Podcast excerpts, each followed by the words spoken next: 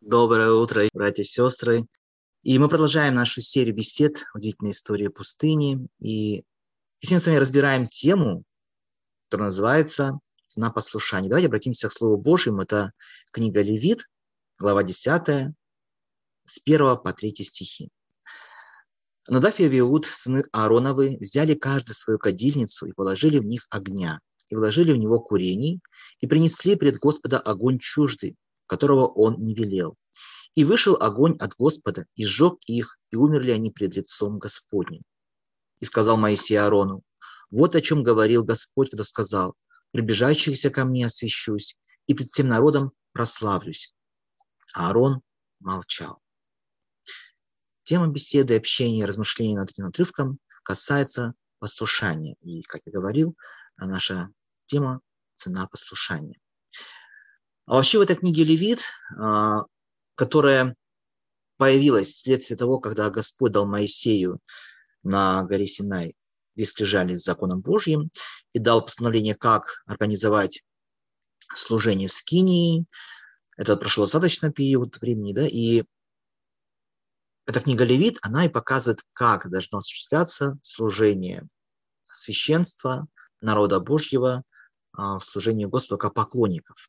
И вот в Скинии, непосредственно, да, потому что вопрос был касательно того, как служить в Скинии, а, случился этот инцидент.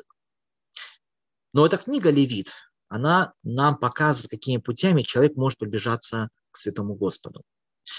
Потому что он же недосягаем, по сути своей. Он над всеми херувимами, да, над всеми, всеми, всеми, э, над всем тварным миром.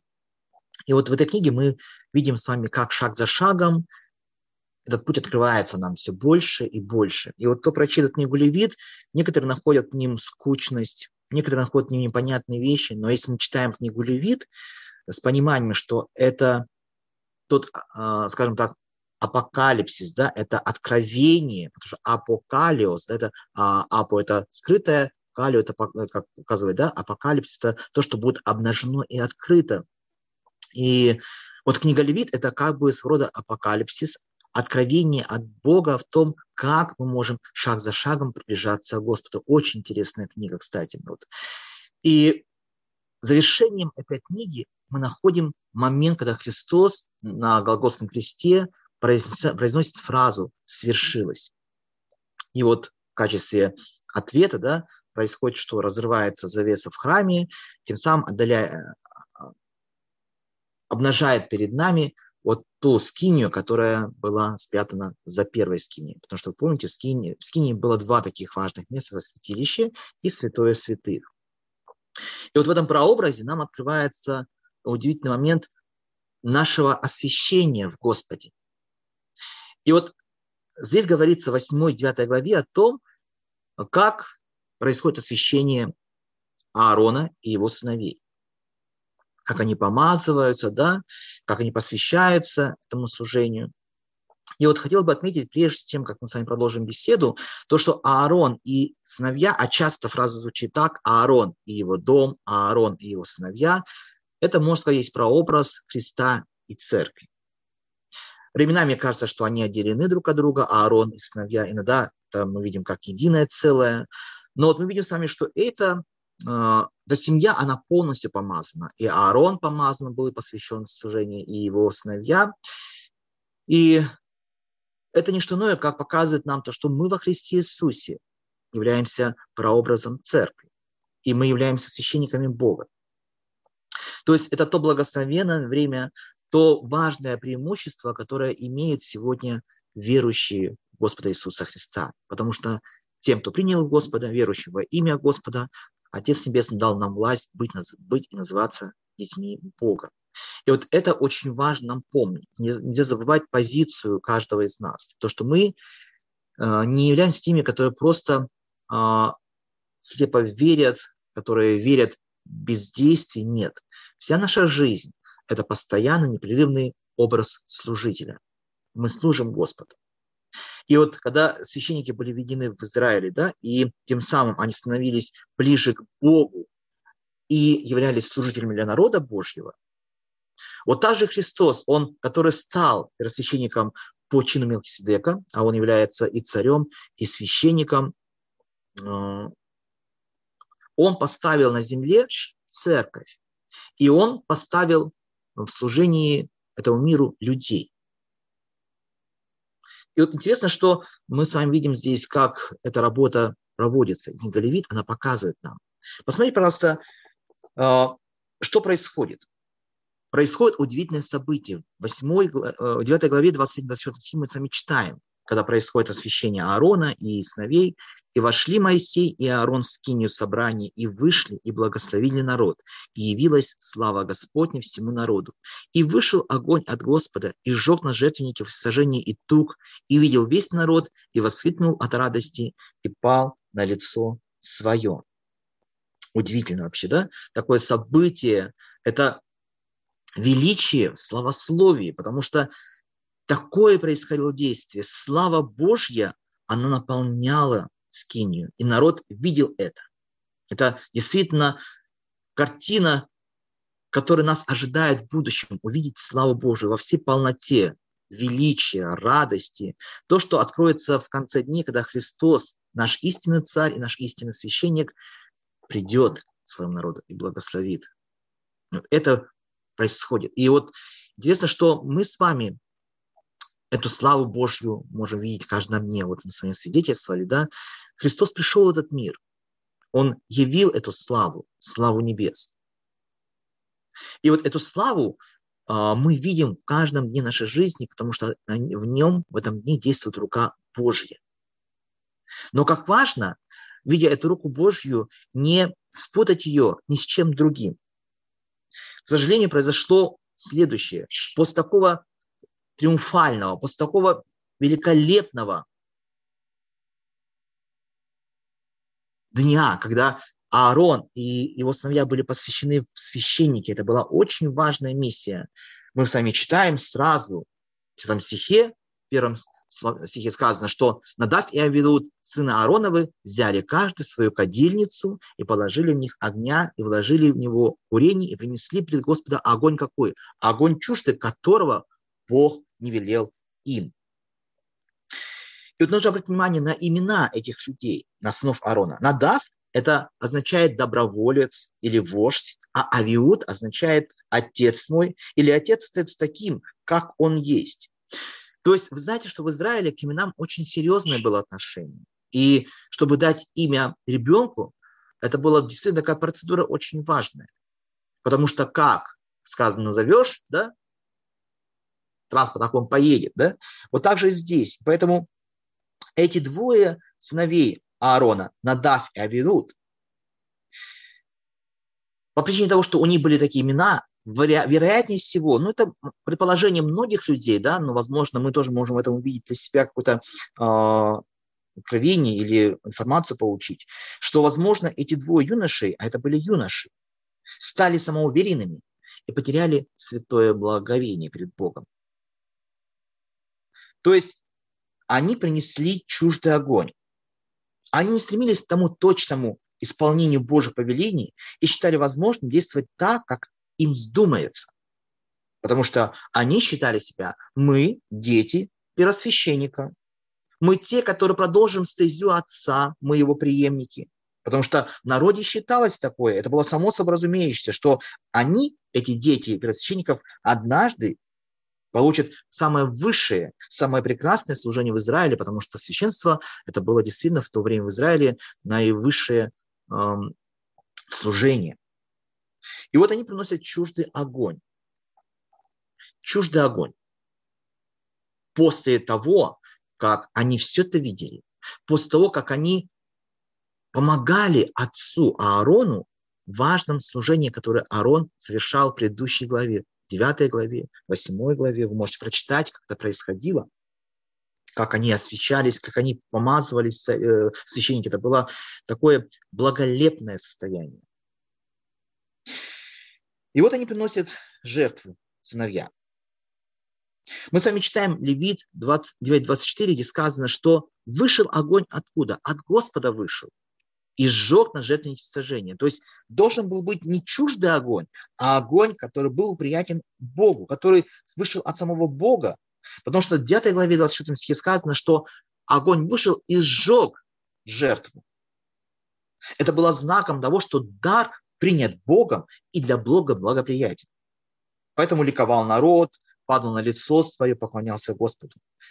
А вот дальше мы с вами читаем в книге Левит 16 главе следующее – и возьмет горящих угольев полную кадильницу жертвенника, который пред лицом Господним, и благовонного мелко истолченного курения полные горсти, и внесет в завесу, и положит курение на огонь пред лицом Господним, и облако курения покроет крышку, которая над ковчегом откровения, дабы ему не умереть. Посмотрите, Бог заповедует не приносить для воскурения любой или чуждый огонь. Но сказано, что Аарон должен был взять определенных угольев горящих, с жертвенника и принести. Причем должна была быть кадильница, которая была полна, да, угольев. Братья и сестры, вот этот процесс, который Бог обозначил после того, что случилось, это было неспроста. Он еще раз показывает, что Бог, Он Бог конкретности. Бог практики, Бог не теории. Помните, когда э, Господь дал повеление отношения золотого жертвенника, это мы с вами читаем исход 30 главу, где сказано о том, что был этот жертвенник четырехугольный, двойной сделали они на перстник, в пять день длиною и в пять день шириною, двойной он был. И вставили в него четыре ряда камней. Рядом рубин, топаз, изумруд – это первый ряд. Посмотрите, да? То есть должен был Аарон очищать народ, произнося эти вот жертвы. Павел, что-то вы не то нашли, что ли? Да, прошу прощения, что смотрю, читаю не то. Не приносите на нем никакого иного курения, ни сожжения, ни переношения хлебного, и возлияния не возливайте на него. И будет совершать Аарон чтение над рогами его однажды в год, кровью очистительной. За грех он будет очищать его однажды в год в роды ваши. Это святыня великая у Господа. Вот что интересно. Исход 30 глава. То есть Господь дал Аарону понимание, что то, что он делает Аарон, это святыня великая у Господа. И вот такие законы, которые мы с вами сегодня прочитываем в Писании, существуют также и на небесах. Бог дает то, что на небесах, как проекцию на землю. В Откровении 8 главе мы с вами читаем следующее. Посмотрите, что говорит Господь нам. «И вознесся дым, и вознесся дым в Миама с молитвой святых от руки ангела пред Бога. И взял ангел кадильницу, и наполнил ее огнем жертвенника, и поверг на землю, и произошли голоса и громы, и молнии, землетрясения. Это было сделано не посредством какого-то огня конкретного, да, а это был огонь с небесного жертвенника, которым которым ангел наполнил свою кадильницу. Каждая жертва, каждая молитва, которую мы с вами произносим, должна быть зажжена Богом. Если она исходит от плоти, просто так, да, допустим, вот надо, это что? Это уже будет чуждый огонь. Это будет молитва душевная, и где-то даже может, показать, может стать мерзостью для Бога. Посмотрите, не к жертве Каина же, да, Бог обратил внимание. Какой бы ценность, ценность не обладала эта жертва, Бог, прежде всего, обратил внимание на жертву Авеля. Потому что Авель принес свою жертву верою. Мы с вами об этом будем говорить в следующий раз. Я хочу продолжить эту тему более глубже взять. Потому что э, вопрос жертвы Каина, вопрос жертвы Авеля, возникает вопрос, а почему Бог одну жертву принял, другую не принял, мы об этом поговорим в следующий раз. Но вопрос был именно, а, касался того, сколько служений может человек нести с собою, но быть абсолютно безрассудным в этом служении. Когда мы в состоянии готовности для самих же себя проводим те или иные служения. Угодно ли это Богу? Благогодна ли это жертва, которую мы кладем на алтарь Божий? Поэтому апостол Павел, посланник к римлянам, говорит следующее. Итак, умоляю вас, братья, милосердием Божиим, представьте тела ваши в жертву живую, святую, благоводную Богу для разумного служения вашего. Вот всякий чуждый огонь, который не исходит от страсти по Богу, желанию угодить Богу, будет чуждым огнем, не будет той частью огня, которая горит на алтаре Божьем. Если причиной и целью нашей жизни и служения не является святая любовь Божья, то все это не имеет смысла, братья и сестры. Поэтому апостол Павел продолжает тему любви, обращаясь к посланию к Коринфянам, потому что именно в этой церкви было вроде бы все для такого благолепного служения, но мы с вами видим, что не было этой подлинной настоящей любви. И апостол Павел говорит, если я говорю языками человеческими и ангельскими, а любви не имею, то я мед звенящий и кимвал звучащий. Если имею дар пророчества и знаю все тайны, и имею всякое познание и всю веру, да что могу и горы переставлять, а не имея любви, то я ничто. И так далее, да? Драгоценные братья и сестры, когда мы, дети Божьи, спасенные по благодати и призванные к служению благодатью, да, будучи теми живыми свидетелями благодати Божией, которую Бог дает нам каждый день. Начинаем возвращаться опять к закону, вопросам о том, можно там пить или можно ли там есть, в отношении праздников, там, в отношении субботы, как это бывает, да носить там платки, не носить платки, такие вещи, которые, скажем, ну никак не относятся к теме любви в отношении к Богу, да, то мы, возвращаясь к этому закону, не поступаем ли так же, как Надав Эвиуд, принося Богу чуждый огонь? Ведь Колоссянам 2.8 мы с вами читаем следующее. Там что говорит Господь? Господь говорит то, что нам нужно пред Богом приносить. Посмотрите, Колоссянам 2.8. Павел, если может засветить, да? Там говорит о том, что мы должны поспать мудро, не увлекая никого философию и пустым обольщением. Потому что это все предание человеческое. Это стихии мира. А нам нужно действовать согласно учению Иисуса Христа. Все те люди, которые познали во Христе Иисусе свободу, и если обращаясь вновь закон назад, диктует этот закон и ставит его выше свободы во Христе, не будет ли это чуждым огнем? Потому что Галатам, мы с вами читаем, Галатам 4, 2 глава, 4-5 стих, где апостол Павел адресует свое послание к тем, кто получили во Христе свободу и опять идут по пути э, прошлого а вкравшимся лжебратьям, скрытно приходившим подсмотреть за вашей свободою, которую мы имеем во Христе Иисусе, чтобы поработить нас. Пятый стих, да? Павел, можно пятый стих? Мы ни на час не уступили и не покорились, дабы истинное благовествование сохранилось у вас.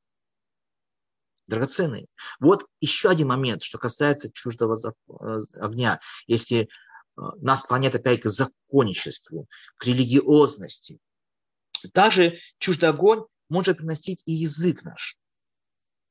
Библия называет этот язык как недержимое зло. Иакова 3 глава, 5-6 стих. Мы с вами читаем.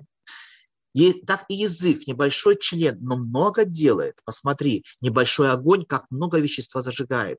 И язык – огонь, прекраса неправды. Язык в таком положении находится между членами нашими, что оскверняет все тело и воспаляет круг жизни, будучи сам воспаляем гиеной драгоценны. Вот мы с вами посмотрели вкратце несколько таких моментов, которые могут быть а, этими чуждыми огнями, которые дьявол просто манипулируя вещами можно подсунуть. Поэтому пусть Бог благословит нас, драгоценные, пусть этот урок истории Надава и Иуда поможет нам относиться к жизни, каждому дню, к делам, которые мы вершим, к служению, которое мы делаем, относиться как? Благоразумно, нелегкомысленно. И очень важно рассматривать каждый день свое положение пред Богом. Мы дети Господа, но мы еще и священники и цари Богу нашему. Давайте будем ходить пред Богом благоговейно, проставляя Его. И как сын, который возрастает, тем самым больше и больше уважает своих родителей, так давайте и мы будем, возрастая в Боге, больше и больше почитать нашего Небесного Отца. Печально, да, что вот Дав и Иуд так закончили свою жизнь. Сказано, что они умерли бездетными. Это, это уже следующая тема. Я бы хотел обратить ваше внимание на последнюю фразу, которая прозвучала. Аарон молчал. Эта фраза «Аарон молчал».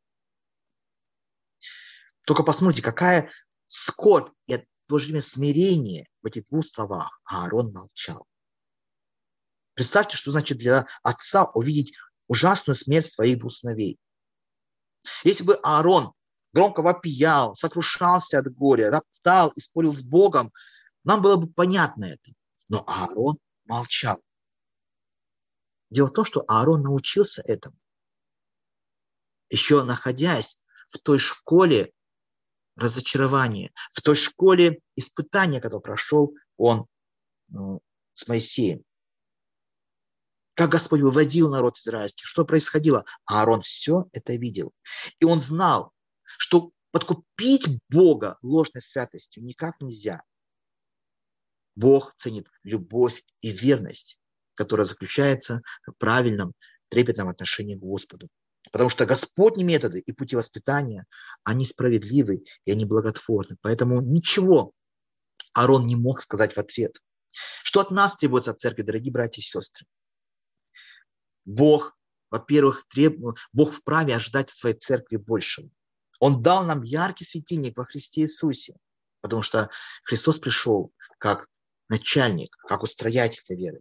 И от нас же он ожидает не только просто молчаливой покорности, но хвалы и благодарения за все во всякое время.